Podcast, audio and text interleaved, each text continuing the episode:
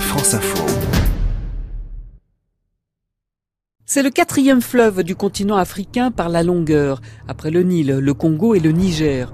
2500 km d'un fleuve encore indompté et qui possède une merveille, les célèbres chutes Victoria. C'est des chutes qui font plus de 100 mètres de haut. Pour le photographe Franck Vogel, c'est devenu une passion de suivre le cours des plus grands fleuves du monde. Et cette euh, vapeur d'eau monte jusqu'à 300 mètres. Quand j'ai survolé les chutes en ULM, c'était juste euh, magique de voir ça. Chaque année en avril, le Zambèze déborde, envahit les plaines dans l'ouest de la Zambie, et pendant plusieurs mois, la savane se transforme en un immense lac pour le plus grand bonheur des crocodiles et hippopotames. On arrive à avoir un fleuve qui fait jusqu'à 60 km de large.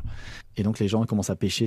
Et la population est même obligée de migrer. Et les maisons, elles ne sont pas totalement détruites, mais il va falloir reconstruire un petit peu. La crue n'épargne pas même le roi des Lotsi, les 630 000 habitants du Barrow-Zélande dans le nord de la Zambie. Donc ils migrent du palais d'été au palais d'hiver. Ça s'appelle le Komboka, cette cérémonie.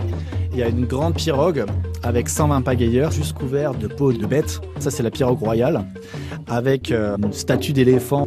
On a l'impression de revenir 200, 300 ans en arrière. On traverse les plaines inondées. Il y a d'autres pirogues qui suivent. Il y a la pirogue de la reine, du Premier ministre. Pour prendre la photo, ça a été très compliqué pour vous. Exactement. J'ai dû me cacher et ils sont même venus à plusieurs fois essayer de me trouver dans l'hôtel avec la police et autres. Et c'est la mère supérieure d'un institut catholique qui m'a caché pendant une semaine euh, j'ai réussi à accéder à la cérémonie. Et les photos publiées dans le magazine Géo sont sublimes. Ce ne sont pas les crues du Zambèze qui ont chassé les Tonga de leur terre, mais parce qu'il fallait produire de l'électricité. Le barrage hydroélectrique de Kariba est l'un des plus grands lacs artificiels au monde.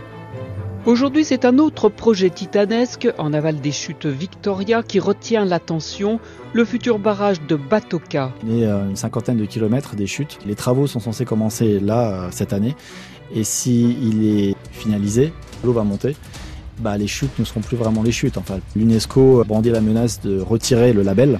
C'est toute la gorge qui va disparaître. Il y a ce point-là qui est vraiment inquiétant.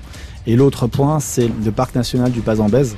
En fait, les autorités ont alloué une autorisation pour euh, faire une mine de cuivre à ciel ouvert, en plein centre. Ça risque de polluer très fortement la zone et le Zambèze. Franck Vogel du magazine Géo